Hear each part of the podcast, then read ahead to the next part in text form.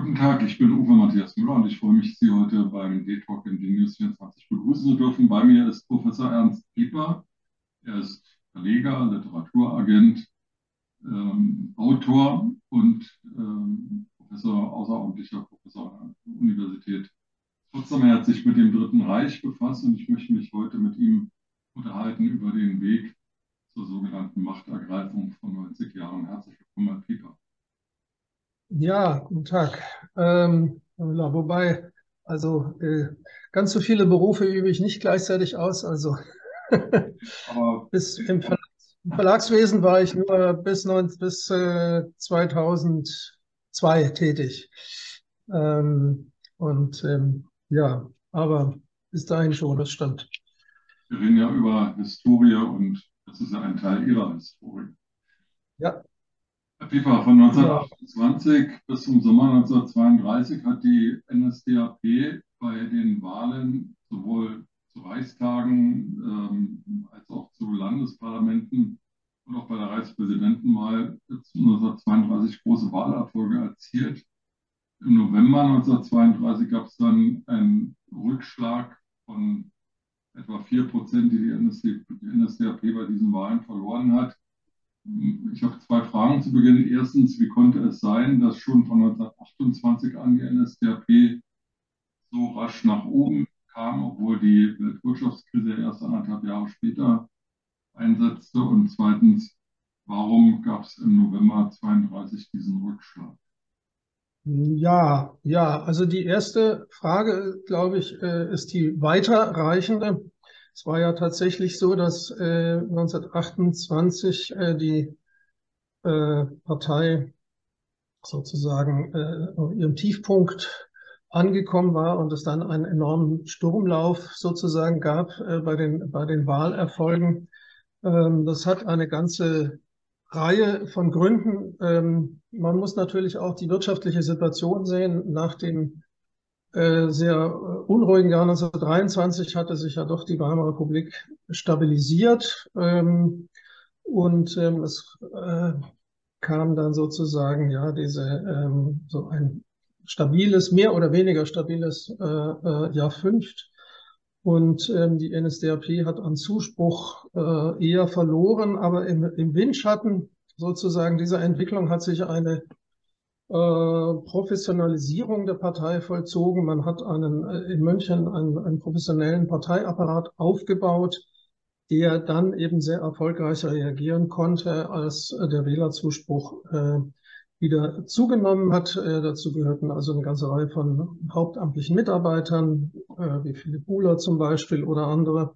Dazu gehörte auch der Aufbau von Vorfeldorganisationen. Denken Sie an die Hitlerjugend oder den Nationalsozialistischen Deutschen Studentenbund, der sehr erfolgreich war, oder der Kampfbund für deutsche Kultur oder anderes. Und ähm, diese, ähm, diese Entwicklung, die sich dann in den ähm, Reichstagswahlen äh, niederschlägt, hat sich auch zuvor schon angedeutet in verschiedenen Landtagswahlen und 1929 hat ja auch die NSDAP, obwohl sie da nur sechs Abgeordnete gestellt hat, auch erstmals eine Regierungspartei, äh, äh, Regierungsbeteiligung in Thüringen erreicht in einem ähm, sozusagen äh, rechten Block aus fünf verschiedenen Parteien und hat dort auch zum ersten Mal so einen sozusagen so einen Probelauf ihrer politischen äh, ähm, Absichten äh, durchgeführt ähm, und der damals aber, das war durchaus ja auch sehr radikal schon am kulturpolitischen Bereich etwa eher belächelt worden ist. Und das ist auch etwas, was der NSDAP zu gut gekommen ist. Sie ist dann lange auch sehr unterschätzt worden. Man hat zum Beispiel das immer noch nach dem Hitlerputsch bestehende Redeverbot im Preußen 1928 wieder aufgehoben, weil man gedacht hat, der Mann ist jetzt nicht mehr gefährlich. Und ähm, durch ihre sehr aktivistisches Auftreten äh, ist es der NSDAP auch gelungen, ähm, die Wahlbeteiligung, äh, also sehr viele Leute an, äh, ähm, an die Urnen zu bringen, die vorher gar nicht gewählt haben. Nicht? Also während die Wahlbeteiligung 1928 noch bei 75,6 Prozent lag, war sie dann eben 1930 bei 82 Prozent. 1932 bei 84 Prozent. Also es sind Millionen von Menschen, die vorher immer gesagt haben, ach, Politik, das alles verstehe ich alles nicht und die machen ja doch, was sie wollen und die sind alle. Ähm, hat, sie hat Millionen von Menschen an die Urnen gebracht, indem sie äh, ähm, sie eben mobilisiert hat für diese Idee einer Volksgemeinschaft jenseits des Parteienhaders und all dieser ganzen Dinge. Also dieses alles war sehr erfolgreich und erklärt diesen ähm, diese Entwicklung, wobei man natürlich bedenken muss, äh, ab 1929, 30 kam dann natürlich auch die Wirtschaftskrise mit Millionen von Arbeitslosen hinzu. Und ähm, man kann dann auch darüber gab es eine große Kontroverse äh, in den Nachkriegsjahrzehnten äh, über die sogenannte Borchardt-Kontroverse, ob also die Politik von Brüning, nicht, der ja auch als Hungerkanzler bezeichnet worden ist, ob die dem eher Vorschub geleistet hat oder ob sie eigentlich doch äh, ähm, richtige Absichten hatte. Also dieses alles zusammen hat dazu äh, geführt, ähm, wir kommen ja, wenn ich das richtig sehe, später auch noch auf die Medien zu sprechen. Da kann man dann auch noch ein bisschen was dazu sagen, dass diese Partei eben so erfolgreich war und sie hat auch in erheblichem Maße ähm, Stimmen äh, anderer rechter Parteien aufgesogen. Also das kann man sehr deutlich sehen. Es gab ja Wahlkreise, da hatte die DNVP 20, 30, 40 Prozent in bestimmten Gebieten. Das ist also massiv zurückgegangen und diese Leute, Wähler sind zum großen Teil eben dann abgewandert ähm, zur NSDAP. Und um noch ein letztes zu sagen, es gab ja auch eine Agrarkrise, äh, es gab ja auch eine ziemlich, äh, ziemlich militante Bauernbewegung und auch das hat die NSDAP sehr geschickt aufgegriffen und Hitler hat sogar, obwohl er 1920 erklärt hat, das Parteiprogramm sei unabänderlich, er wollte keine Programmdiskussionen, sondern er wollte eben nur Aktivitäten. Äh, in diesem einen Punkt wurde das Programm dann eben doch verändert, um also auch den Bauern äh, entgegenzukommen. Ja, das sind vielleicht so ein paar Gesichtspunkte. Also, und die zweite Frage, ähm, vom Juni bis November 32 gab es einen gewissen Rückgang. Äh, das würde ich nicht überbewerten. Das hängt sicher auch damit zusammen, dass ähm, die Wahlen im Sommer natürlich unter dem Einfluss auch der, des sehr intensiven Wahlkampfs um, um die äh, Reichspräsidenten, nicht? also Hitler gegen Hindenburg kandidiert. Und ähm, das sind ja nur wenige Prozent. Ähm, man, es zeigt aber immerhin an, das ist schon sehr interessant, dass sozusagen das Potenzial, das die NSDAP unter demokratischen äh, Bedingungen ausschöpfen konnte, das war also da, da wäre kein Zuwachs mehr zu erwarten gewesen. Nicht? Also ähm, es gibt ja solche, solche Phänomene, ne? also die ähm, kann man jetzt nicht wirklich vergleichen, aber sagen wir mal, die äh, Schweizer Volkspartei in der Schweiz, die ja auch eine sehr konservative Partei ist, ähm, aber innerhalb des demokratischen Spektrums, die hat, die hat eben so ihre 30 Prozent, die ist die größte Partei in der Schweiz, aber es wird eben sie, sie hat da so eine Schwelle, über die sie nicht hinwegkommt. Und bei Volksabstimmungen verliert sie dann auch immer mal wieder. Ähm, also sozusagen, wenn es gelungen wäre, die NSDAP noch äh, eine Weile von der Kanzlerschaft fernzuhalten, dann äh, hätte man sich gut vorstellen können, dass das eben die ganze Entwicklung in anderen Bahnen äh, äh, verlaufen wäre. Frau Pieper, es gibt ja. Parteien, die äh, bei der Gründung, bei der Gründungsentwicklung der Weimarer Republik eine große Rolle spielten. Die SPD, das Zentrum, liberale Parteien. Ich habe den Eindruck, wenn ich Geschichtsbücher durchblättere, dass sie zum Ende der Weimarer Republik irgendwie verschwunden waren, dass sie gar keine Rolle mehr gespielt haben und ähm, dem, dem, der NSDAP und, und äh, dem Drang von, von Hitler, ähm, Chef der Reichskanzlei zu werden, nichts Wirksames entgegensetzt. Ähm, Ja, also das sind jetzt zwei, äh, zwei etwas unterschiedliche Fragen. Das System war ja damals ein sehr anderes. Ähm, der Reichskanzler wurde ja nicht vom Parlament gewählt, ähm, so wie das heute der Fall ist. Wir haben ja heute ein, äh, er muss eine absolute Mehrheit und das gibt, er kann auch nur durch ein konstruktives Misstrauensvotum gestürzt werden. Das war ja damals sehr anders. Wir hatten äh, nicht, der Reichspräsident war ein sehr mächtiger Mann, aber Sie haben ganz recht, das ist erstaunlich. Ähm, diese Part sogenannten Parteien der sogenannten Weimarer Koalition, also Zentrum, DDP und SPD hatten ja äh, bei der Wahlen zur äh, verfassungsgebenden Nationalversammlung eine reichliche Zweidrittelmehrheit, ich glaube, es war sogar fast eine Dreiviertelmehrheit. Man hat sich sehr viel von diesen Parteien versprochen und schon im Jahr darauf, als dann die ersten regulären Reichstagswahlen, äh, hatten diese drei Parteien nicht mehr mehr die absolute Mehrheit. Also ähm, das heißt sozusagen diese, diese großen Hoffnungen, äh, die da in, in den ja, Beginn dieser ersten Demokratie auf deutschem Boden äh, äh, gesetzt worden sind, die waren, haben, sind doch in einem erstaunlichen Umfang ähm, verflogen.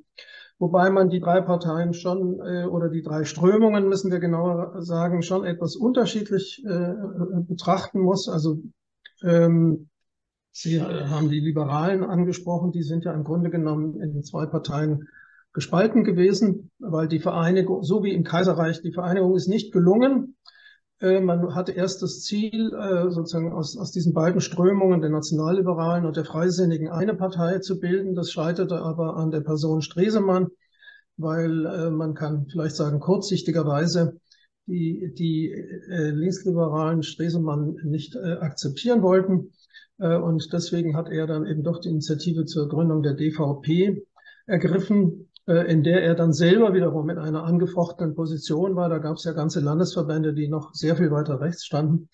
Ähm, äh, und aber beide Parteien, also der Liberalismus äh, sozusagen, hat wirklich äh, Schiffbruch erlitten in der Weimarer Zeit. Beide Parteien waren ja völlig marginalisiert am Ende. Nicht? Also ähm, die hatten also äh, jeweils noch ungefähr ein Prozent der Stimmen dann 1933. Ähm, beim katholischen Lager ist es etwas anders. Das war ja auch gespalten in das Zentrum und dann in die Bayerische Volkspartei, die wiederum auch politisch äh, noch wesentlich konservativer war als das Zentrum und fatalerweise ja eben äh, damals einen Gegenkandidaten gegen den äh, Marx äh, von des Zentrums nicht, also 1925 aufgestellt hat und da schon auch dazu beigetragen hat, dass eben Hindenburg 1925 dann den, den Sieg davon getragen hat. Ähm, und ähm, das Zentrum war aber einerseits begrenzt eben auf das wirklich katholische Milieu, aber da relativ stabil. Also die, die Wählerschaft war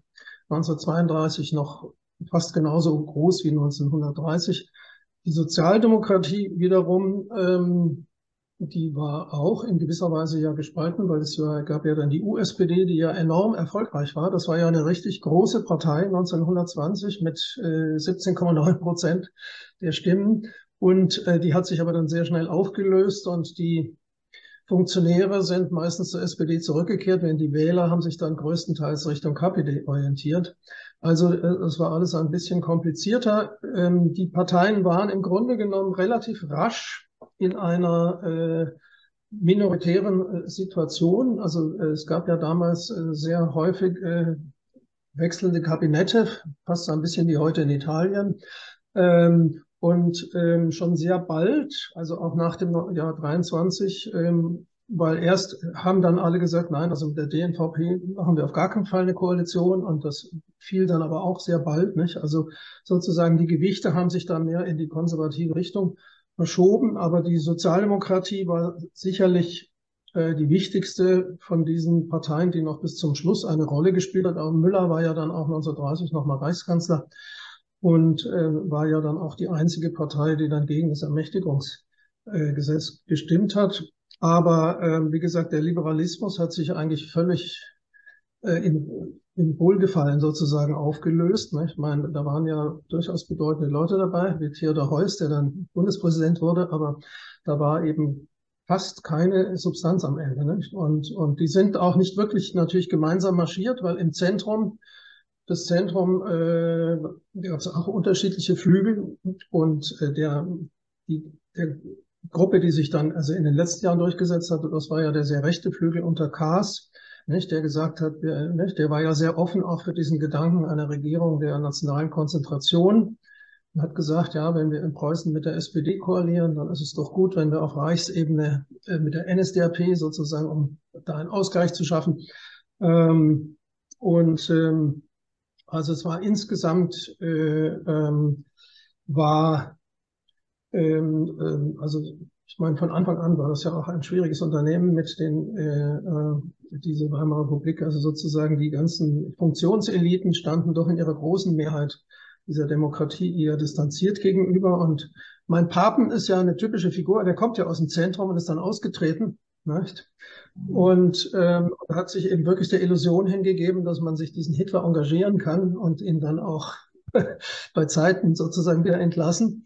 Ähm, und ähm, ja, also das so viel vielleicht äh, im Moment äh, zur Rolle dieser Parteien. Und man muss sagen, 1925 wurde ein Reichspräsident gewählt, der wollte ja weg von den Parteien. Nicht? Der wollte ja überhaupt äh, von dieser parlamentarischen Demokratie eigentlich nichts wissen.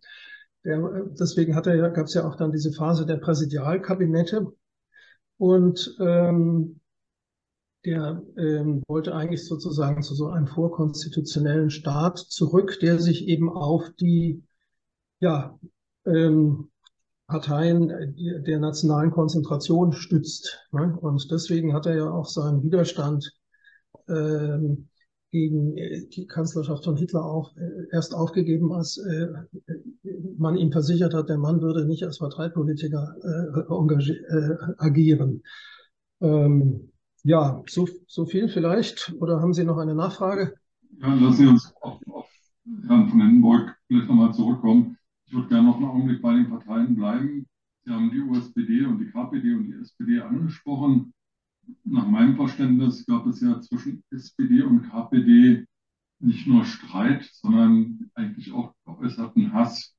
Also da gab es eine ganz große Rivalität wenn ich beide Parteien addiere, die, die, die Wählerstimmen addiere, dann hätten ja mehr Stimmen gehabt, glaube ich, 1932 als, als die NSDAP. Aber KPD und SPD stimmen sich unversöhnlich gegenüber.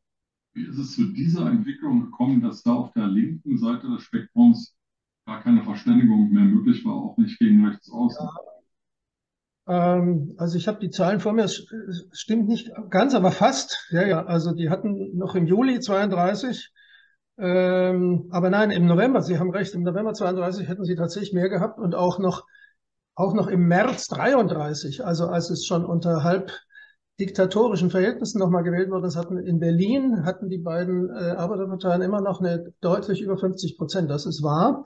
Aber ja, äh, um das ganz nicht zu sehr auszufern, es, es gab natürlich diese äh, sozusagen Frontstellung gegeneinander in, im Zuge der ganzen Ereignisse von November 1918 bis März 1919, nicht, die zu einer star sehr starken Verbitterung geführt haben. Ähm, und ähm, von Anfang auch die Demokratie belastet haben. Nicht? Also Heinrich August Winkler, der einer der prominenten Historiker, sagt, ja, das war eine Belastung für Demokratie, aber sie war sozusagen nicht vermeidbar.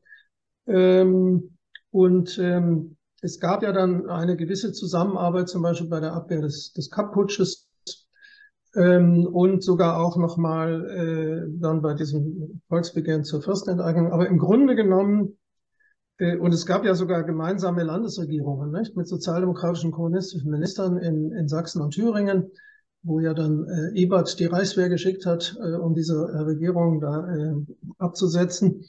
Ähm, das, das war eben in dieser Phase 1923, äh, als auch äh, ähm, in der KPD eine sogenannte linksradikale Führung war, die dann ja von, von Moskau äh, ähm, abgesetzt worden ist. Ab 1924 gab es die Sozialfaschismus-These, eben, die besagt, äh, die, Sozialdemokratie ist objektiv gesehen der gemäßigte Flügel des Faschismus. Nicht? Ähm, mit der ist also keine Zusammenarbeit möglich.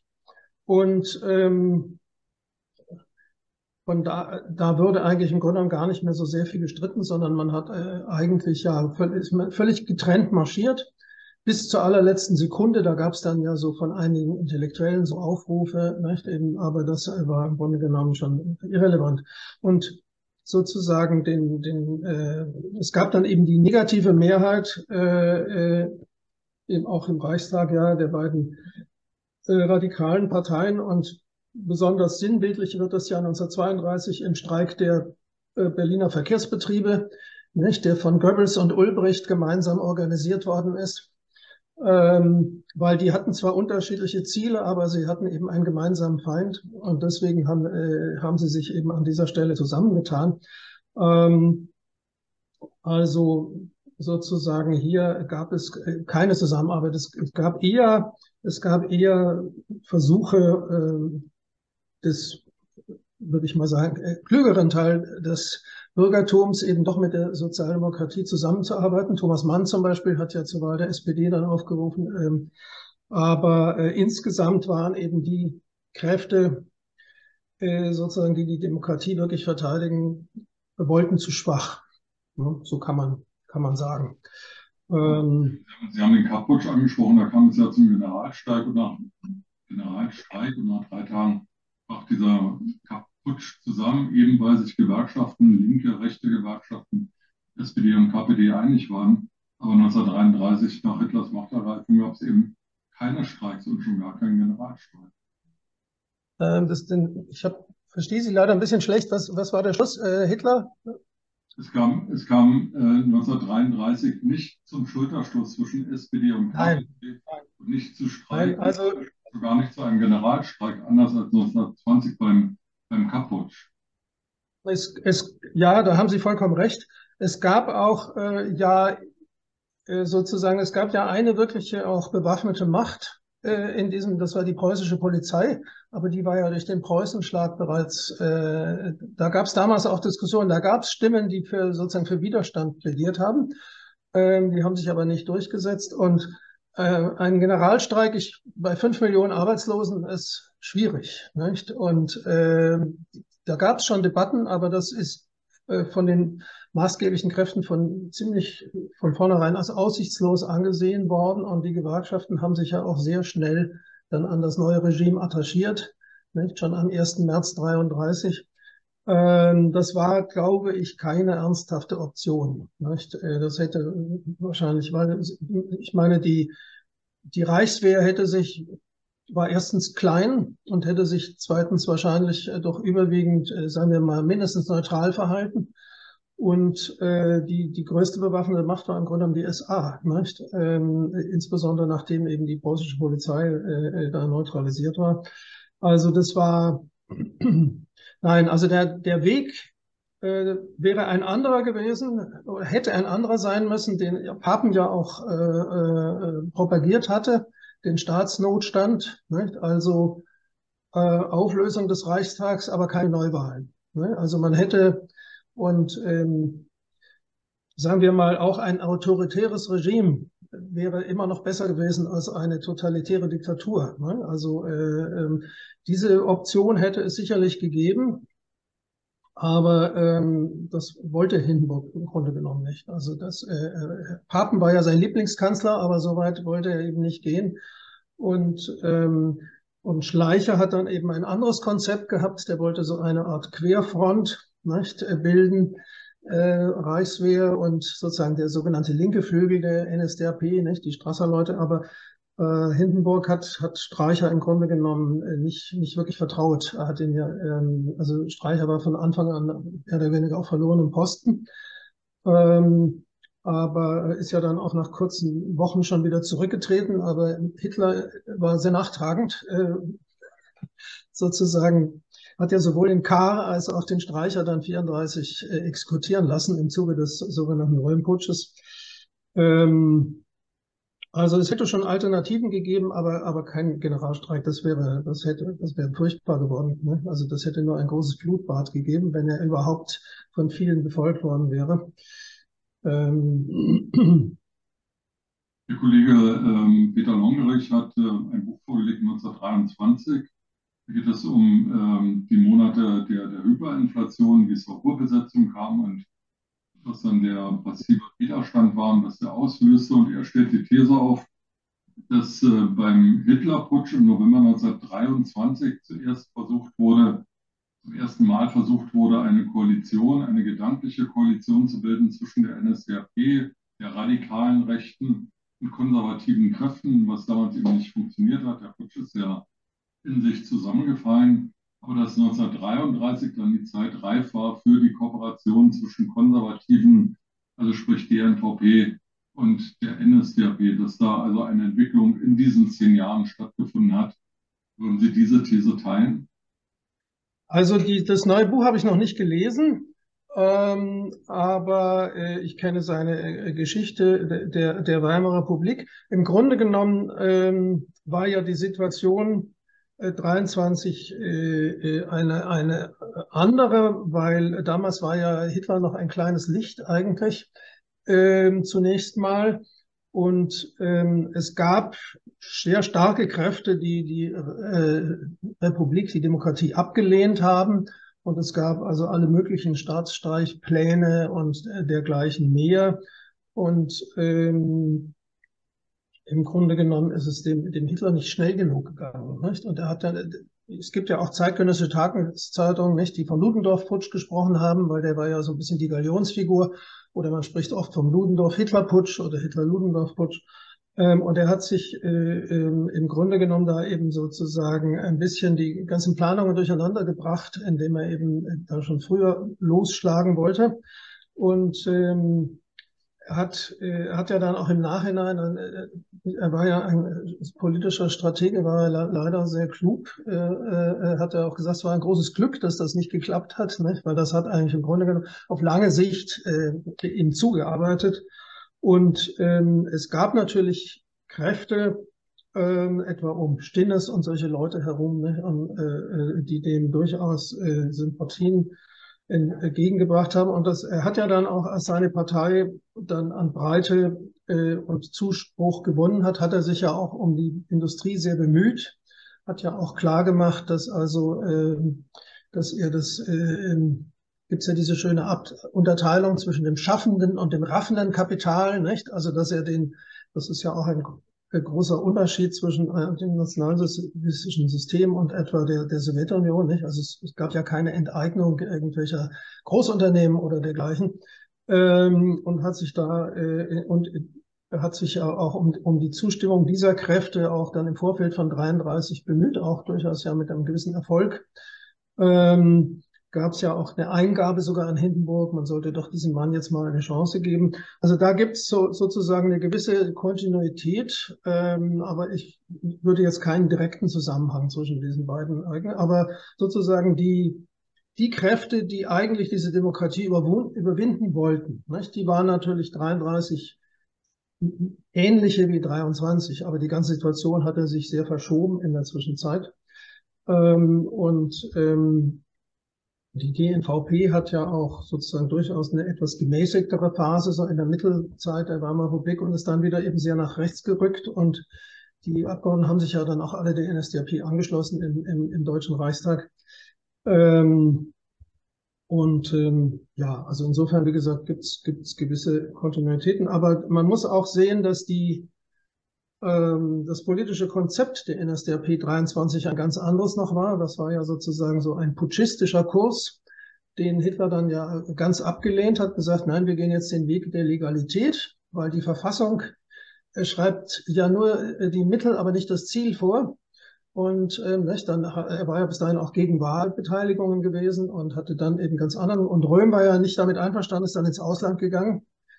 Ähm, hat dann als Militärberater in Lateinamerika und so gearbeitet ähm, und ähm, hat dann ja auch eben, das war auch sehr clever, hat dann den Ludendorff überredet, 1925 als Reichspräsident zu kandidieren, weil er genau gewusst hat, dass das eine große Pleite wird. Dann war den Mann auch los, der war ja sehr angesehen, so als großer Weltkriegsfeldherr und ähm, hat eben einfach weiter seinen Weg äh, da verfolgt und äh, man kann sagen, dass äh, viele Kräfte einfach sich aus Opportunismus dem angeschlossen haben. Nicht? Also ich würde den großen äh, Wirtschaftsführern nicht unterstellen, dass sie gesagt haben, wir müssen jetzt unbedingt Juden umbringen. Oder das äh, war, war nicht deren Agenda. Nicht? Aber sie haben gesagt, ja, der Mann äh, äh, hat Ziele, die also mit unseren Interessen kompatibel sind und ähm, so schlimm wird es dann schon nicht werden, wenn er mal regiert.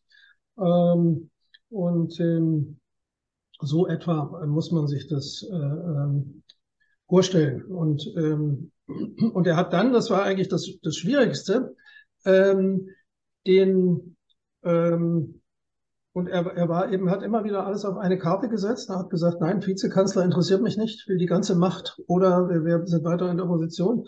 Und das Schwierigste war im Grunde genommen, den Hugenberg zu kriegen. Nicht? Weil er, der Hugenberg hat genau gewusst, diese Nazis nehmen uns dauernd Stimmen weg.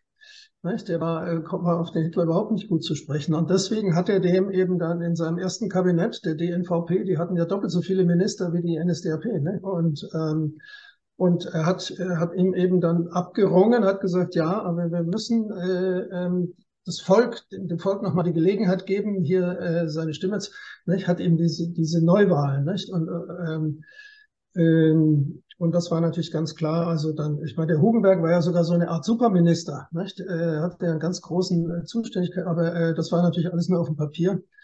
Und ähm, hat äh, die eben sehr geschickt ausgespielt und hat außerdem eine, eine ähm, Kabinettsliste vorgelegt, dem Hindenburg, wo noch ein Platz freigelassen war, hat gesagt, ja, wir verhandeln doch mit dem Zentrum.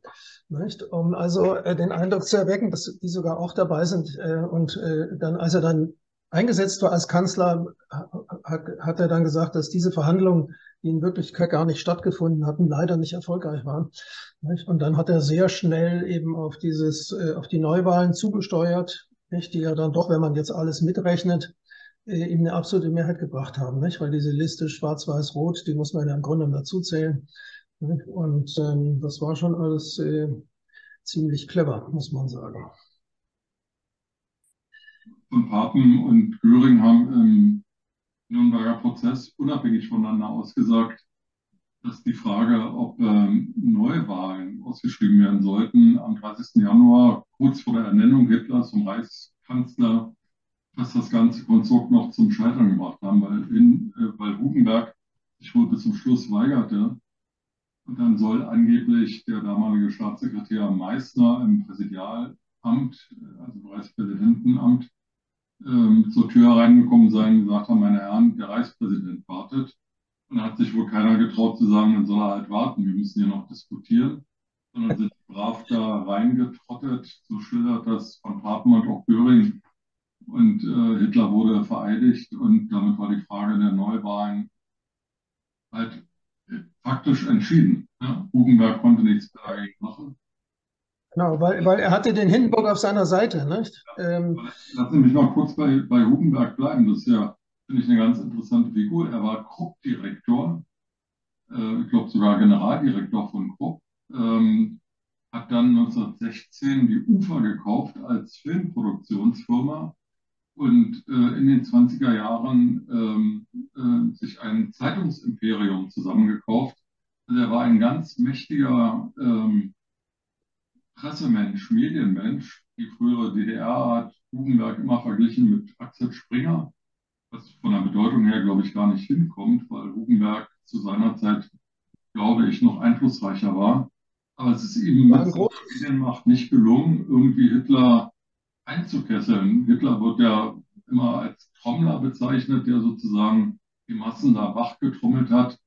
Aber das hat alles nicht eingezahlt auf die DNVP, sondern eben bei der NSDAP Stimmen gebracht. Also Hugenberg konnte sein, seine Wirtschaftsmacht und seine Medienmacht nicht in Wählerstimmen umsetzen. Also richtig, genau. Ja, ja, ja. Also Hugenberg war ähm, das, das, also ich meine, das kann man alles nicht wirklich vergleichen, aber das ist ja heute auch so. Ne? Ich meine, die, die, die Springerpresse ist ja auch äh, sozusagen auf der konservativen Seite.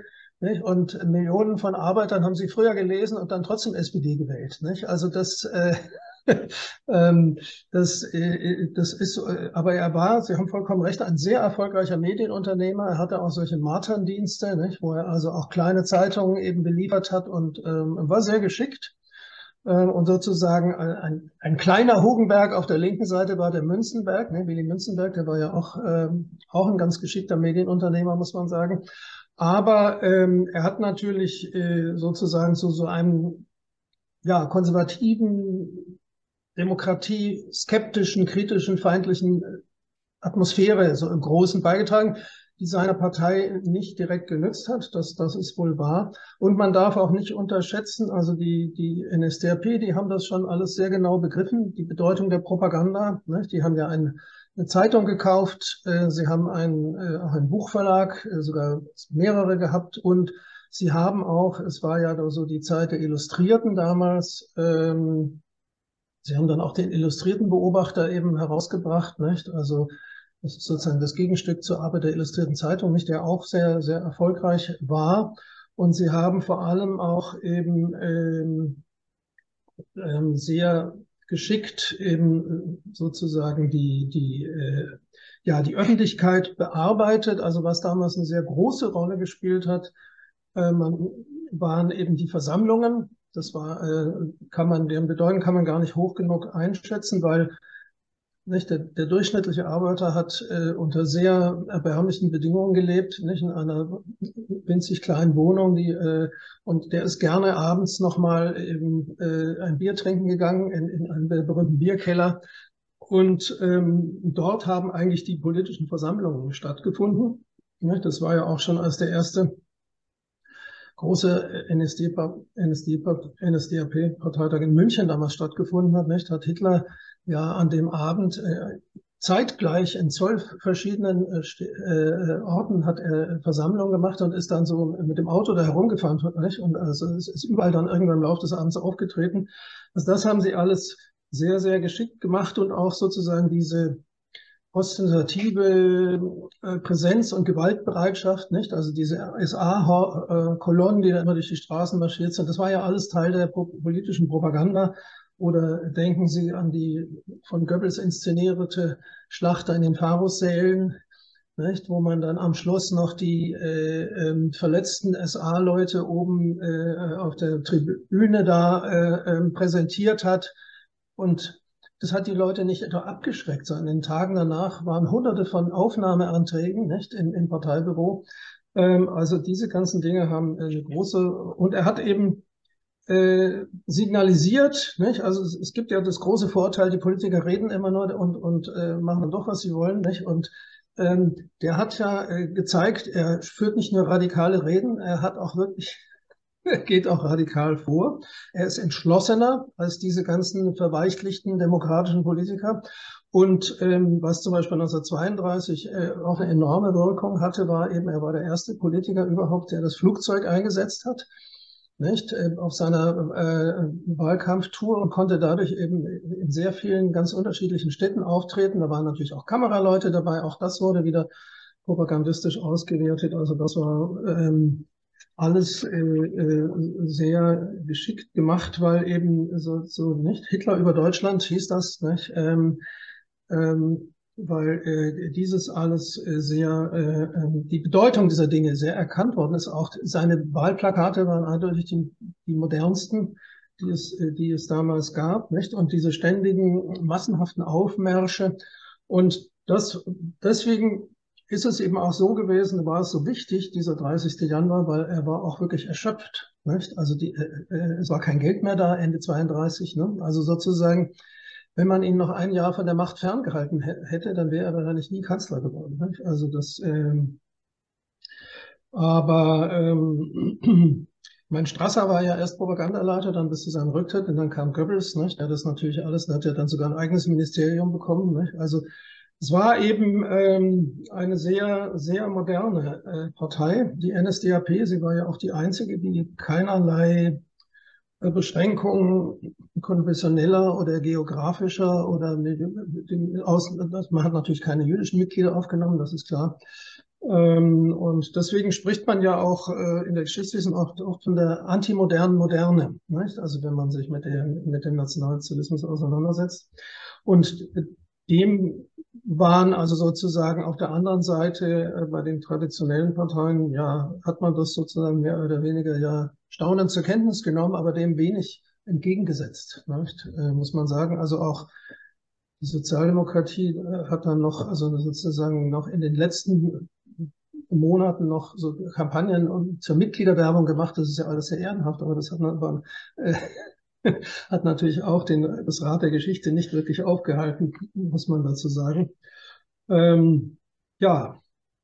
Also vielleicht nur, um das nochmal mit Zahlen zu unterfüttern, wir haben von dem Flug über Deutschland gesprochen, von diesem Wahlkampfstunde im Sommer 32. Da hat Hitler zum Teil vor 100, 200.000 Menschen gesprochen. Man muss sich vor Augen führen, damals gab es kein Twitter, kein Fernsehen. Die allerwenigsten hatten Radio und ähm, dieser persönliche Kontakt zu möglichen Wählern, jedenfalls zum Wahlvolk, der war halt ganz entscheidend, um diesen Menschen die Botschaft zu übermitteln. Und diesen Stress hat sich genau. ausgesetzt. Das konnte er ja auch mit dem Flugzeug oder mit seinen Autos, mit denen er durch Deutschland gefahren ist.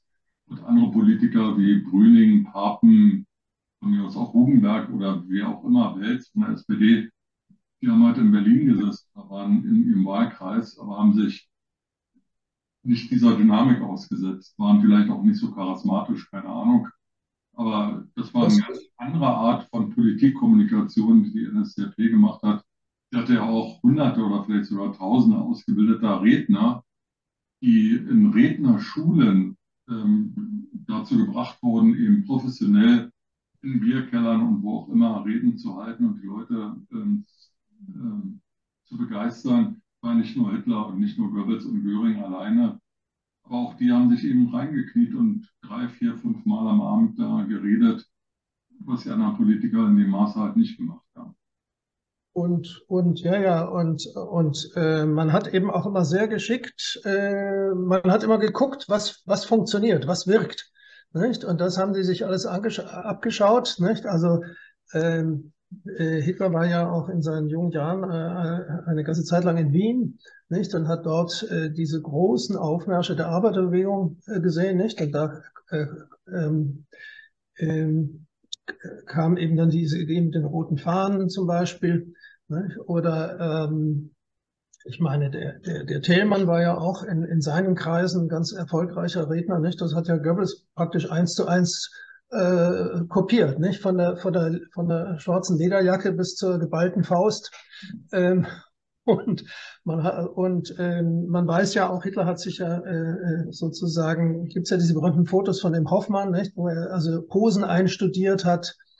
Und ähm, er war eben ein wirklich begnadeter Redner, ähm, auch diese Kunstpausen, nicht, um die Spannung zu steigern und all diese ganzen Dinge. Und er war äh, kein, also im Gegensatz zu Alfred Rosenberg, über den ich mal ein Buch geschrieben habe, das war das genaue Gegenteil. Der hatte überhaupt keine Massenwirksamkeit, aber er war eben so als Vordenker sehr wichtig. Äh, Hitler hat ja auch im Grunde genommen keine, hat ja keine Bücher geschrieben. Äh, das einzige Buch, was er geschrieben hat, war eben eben ähm, ähm, mein, mein Kampf. Ähm, und weil er eben da im Gefängnis saß und nicht auftreten konnte. Und, und äh, es gibt, wenn ich mich jetzt nicht sehr irre, ja von Herrn, ist auch von Püter, ja, ich glaube. Es gibt ja ein, ein, ein Buch, äh, wo er äh, über sozusagen eine Art Hitler-Biografie, wo er sich aber vor allem auf, darauf stützt, eben einen Kampf zu analysieren und sagt, das ist eigentlich auch sozusagen äh, nach rhetorischen Prinzipien geschrieben, dieses Buch. Ne? Er, ähm, und ähm, weil die Figuren, die eben in der Politik wirklich eine große Ausstrahlung hatten, waren eben die, die eben Menschenmassen in ihren Bann schlagen konnten. Nicht? Äh, äh, ganz egal, äh, also ich, ne, ich habe mal ein kleines Büchlein über äh, Savonarola geschrieben, diesen äh, Bußprediger da im 15. Jahrhundert, der hat ja auch jeden Tag gepredigt und hat so, sozusagen, der hat ohne überhaupt selbst ein politisches Amt zu haben, eben vier Jahre lang Florenz beherrscht eben durch dieses Auftreten und ähm, das äh, ist eben hier auch zu beobachten und es da gab es schon auch einige andere im demokratischen Lager. Also man denke zum Beispiel an Otto Braun, der preußische Ministerpräsident, der war ja auch sehr populär. Der hat ja auch fast 30 Prozent bekommen, da 1925 im ersten Wahlgang hat aber dann zugunsten von dem Marx zurückgezogen, nicht? Oder auch Stresemann war, war glaube ich, schon ein Mann, der, der so, aber äh, sagen wir mal, ähm, die Vorstellung überhaupt, dass man sich ans Volk wendet, ja, die ist eben eher bei den nicht etablierten Parteien, ne? die, äh, bei den bürgerlicheren Parteien, die haben gesagt, ja, das besprechen wir dann alles mit den Leuten, die sich auskennen, irgendwo im Hinterzimmer. Die haben gar nicht diese Art des äh, ähm, sozusagen äh, von Wahlkämpfen gemacht in dem Sinne. Also ich würde sagen, vor dem äh, im Kaiserreich, deswegen war ja auch die SPD so extrem erfolgreich. Das war ja doch die wirklich eine, äh, ähm, die ja dann mit Abstand die größte Partei war dann am Ende 1912, ähm, weil sie sich eben wirklich an die Volksmassen äh, gewandt hat und, und, und dort äh, ihre Basis gesucht hat, weil sie eben ja außerhalb der etablierten Funktionseliten operiert hat. Ähm, und ähm, das hat sich natürlich sehr verändert. Äh, jetzt ähm, in der zweiten deutschen Demokratie, da gibt es eben gewachsene Volksparteien, nicht? Ähm, und ähm, ja, und deswegen war, war das Ganze, also sozusagen diese Demokratie, Weizsäcker hat mal gesagt, eine Demokratie ohne Demokraten, das, äh, ich würde es äh, etwas verändern und sagen, mit zu wenigen Demokraten. Nicht? Es, äh, sie ist eben nicht entschlossen genug verteidigt worden, weil, nicht, wie Böckenförde ja mal gesagt hat, nicht, die Demokratie vor, lebt von Voraussetzungen, die sie selbst nicht garantieren kann. Nicht? Deswegen müssen wir uns alle zusammen dafür einsetzen, dass diese Voraussetzungen äh, erfolgreich verteidigt und immer wieder erhalten werden.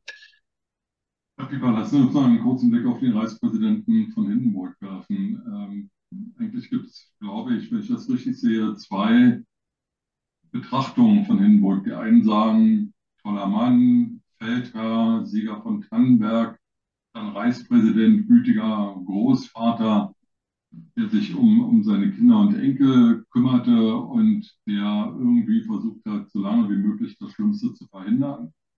Und die anderen sagen, der Typ hat schon als Feldherr nichts getaugt. Da war eben der Ludendorff der eigentliche Macher. Und irgendwie ist er dann Reichspräsident geworden und um ihn herum gab es Leute wie später dann Papen, Meißner, Schleicher, sein Sohn Herbert von Hindenburg, die ihm gesagt haben, was er ja. tun und lassen soll. Und das hat er dann auch irgendwie gemacht. Wo denn sehen Sie das? Also, war es der Macher oder war es der Gemachte? Ähm, wenn ich äh, an einer Stelle Ihnen widersprechen darf, äh, der Sohn hieß Oskar. Ähm, Tut mir leid. der, hat, der hat noch fünf andere Vornamen, aber Herbert war nicht dabei. Oh. nein, nein, Oskar von Hindenburg, das war sein Adjutant äh, von Anfang an, von, 45, von 25 bis 34.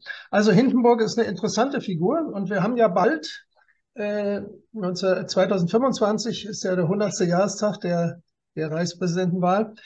Ähm, also ich neige eher, ich würde es anders akzentuieren, aber ich neige eher der zweiten Sicht der Dinge zu. Hindenburg ähm, war ein ähm, durchaus erfolgreicher Militär, äh, der sonst hätte ja auch nicht diesen sehr hohen Rang erreicht.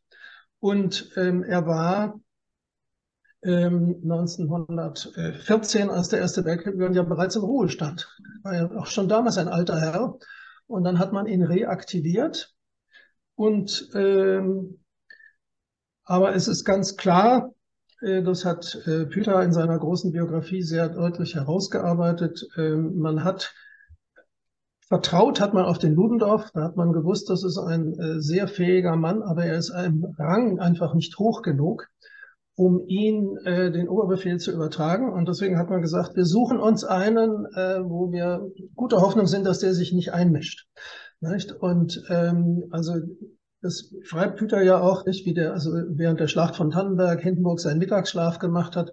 Aber er hat durchaus eine ganz wichtige Rolle gehabt auch, ähm, weil er hat nämlich ähm, den Sinn gehabt, er hat gesagt, das nennen wir Schlacht von Tannenberg weil da können wir eben an 1410 und so weiter anschließen. Das war ja gar nicht der Ort, der am nächsten gewesen wäre. Also das ist nicht so, dass der, der, der war, der wusste schon, was er wollte. Und er hat das ja auch sehr geschickt gemacht, äh, dass er am, ganz am Ende, äh, Ludendorff hat ja dann äh, gedacht, so, jetzt ist der Krieg verloren, jetzt treten wir beide zurück. Er hat Hindenburg gesagt, ja, er tritt mal zurück. Und ähm, und äh, Ludendorff äh, hat ja dann auch, ist ja dann sogar nach Schweden emigriert, weil er Angst hat, er wird vor Gericht gestellt, nicht? Nach dem, äh, äh, da bei den Leipziger Prozessen. Während der Hindenburg hat sich auf die Seite der neuen ähm, Machthaber geschlagen und hat dann eben gesagt, ja, nein, ich konnte ja nichts dafür, das war alles der Dolchstoß. Ähm, und ähm, hat sich dann zurückgezogen, wurde dann sozusagen 1925, war er ja auch im ersten Wahlgang gar nicht Kandidat. Äh, und dann haben sie, haben die konservativen Kräfte sich gesagt, ja, mit dem Österberg war, glaube ich, der Kandidat nicht. Äh, das, das wird nichts. Ähm, oder sehr, sehr, äh, weiß ich jetzt nicht, kann man, muss man nachschauen.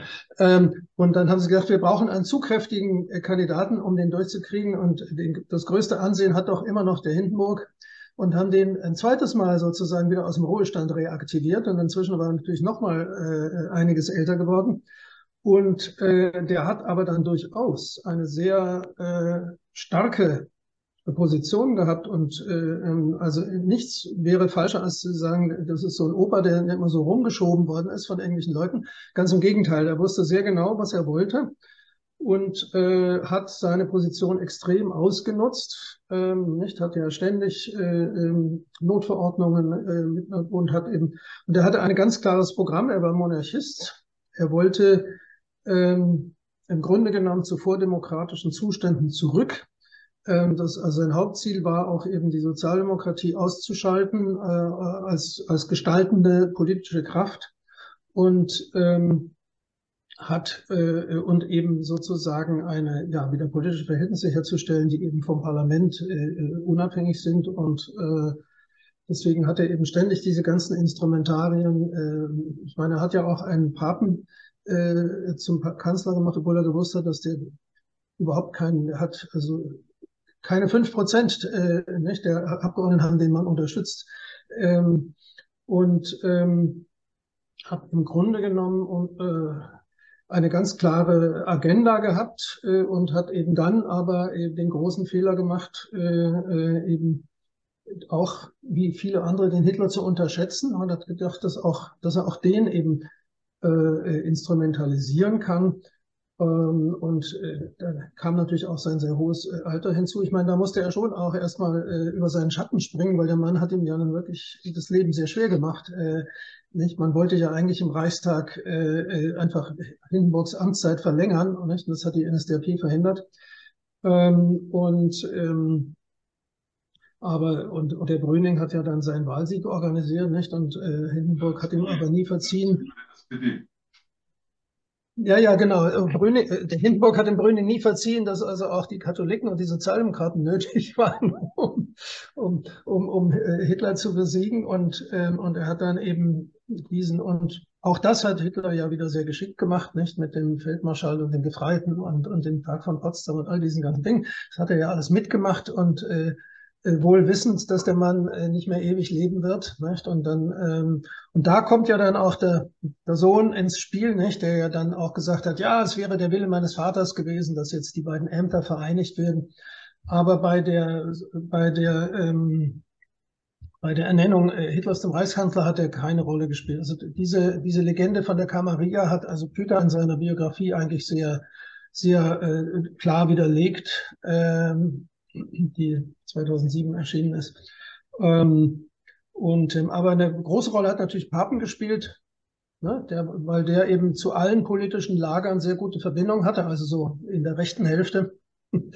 Und ähm, während der Meißner war einfach ein, ein ein äh, Ministerialbeamter, der hat ja, der hat ja allen gedient. Ebert, Hindenburg, Hitler, ne, sozusagen, das war eben alles Jacke wie Hose, sozusagen. Ne? Also er hat sich als, hat sich als unpolitischer Beamter verstanden und ist ja auch dann äh, ähm, 45, äh, äh, nein 46, nee 47 war der Wilmer Straßenprozess, 47 freigesprochen worden, nicht? Und aber ist dann in einem ähm, äh, Spruchkammerverfahren ja verurteilt worden, aber ist ja dann äh, relativ bald dann verstorben. Nicht? Und ähm, ja, also der Hindenburg ist eine ganz zentrale äh, Figur und ähm, also auch ich würde, also meine persönliche Meinung ist sozusagen in ihrer Negativität bisher eher unterschätzt.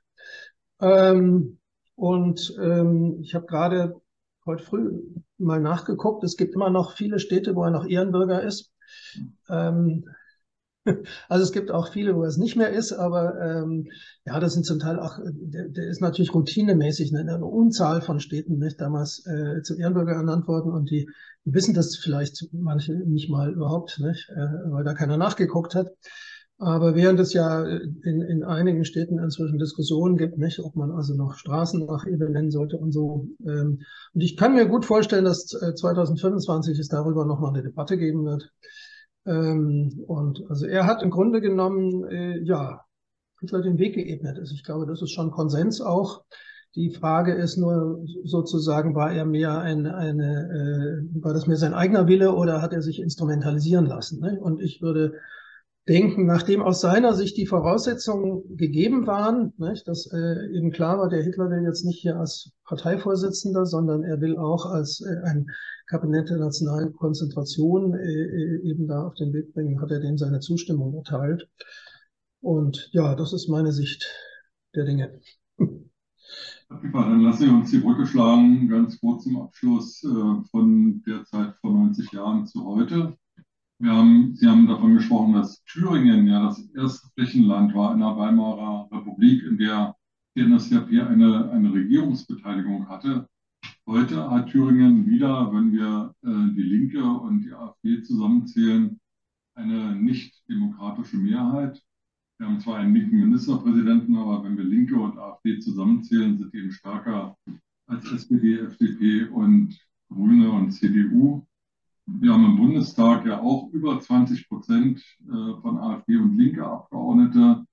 Es gibt bei Wahlen, äh, bei geringerer Wahlbeteiligung, als wir sie zum Schluss in der Bayern-Republik hatten, eben auch sehr viele, die viele kleinere Parteien wählen und die sogenannten Volksparteien SPD und CDU haben in den letzten 20 Jahren ja 40, 50 Prozent ihrer Wähler und auch ihrer Mitglieder verloren. Deswegen meine Frage zum Schluss, sind die Verhältnisse zum Ende der Weimarer Republik vergleichbar mit den Verhältnissen, wie wir sie heute in Deutschland haben? Ähm, ja, also ich würde die ähm, das ein klein bisschen anders akzentuieren. Äh, ähm, die, die AfD ist ja sehr zu Recht äh, im Visier des Bundesamts für Verfassungsschutz während äh, die Partei Die Linke, die ja in einigen Bundesländern auch hier in Berlin äh, mitregiert, äh, würde ich sagen, die sehe ich ein bisschen anders. Das sind im Grunde genommen zwei Parteien. Ähm, da gibt es eine äh, wirklich radikal stalinistischen Flügel, nicht, angeführt von Frau Wagenknecht, und es gibt da aber auch eine ganze Menge ganz vernünftiger Leute. Ähm, also wir haben hier zum Beispiel zwei Senatoren, äh, die machen eine sehr ordentliche Arbeit oder auch auch Herr Ramelow reagiert jetzt nicht viel anders als andere Ministerpräsidenten. Ähm, und ähm, aber ja, und äh, deswegen hat er auch große Schwierigkeiten. Ne? Es gibt ja jetzt, äh, weil er ist ja sogar auch für, für dafür, dass wir Waffen an die Ukraine liefern. Nicht? Deswegen haben also einige seiner Parteifreunde ein Ausschussverfahren gegen ihn angestrengt, äh, aber das wird, glaube ich, nicht erfolgreich sein. Aber äh, davon mal abgesehen, ähm, wenn wir das große Bild betrachten, sind wir doch, glaube ich, ähm, in einer fast beneidenswert stabilen Situation, wenn man es mit vielen anderen europäischen Ländern vergleicht, wo ähm, schauen Sie sich Frankreich an, nicht? wo also auch, da gibt es ja auch äh, diesem Mélenchon eine wirklich auch starke äh, linksradikale Partei und es gibt die Front National, die zusammen ja doch äh, wirklich ähm, unglaublich, also erschütternd große Wählermassen äh, äh, mobilisieren, was sich äh, durch das Mehrheitswahlrecht im Parlament dann nicht so stark niederschlägt.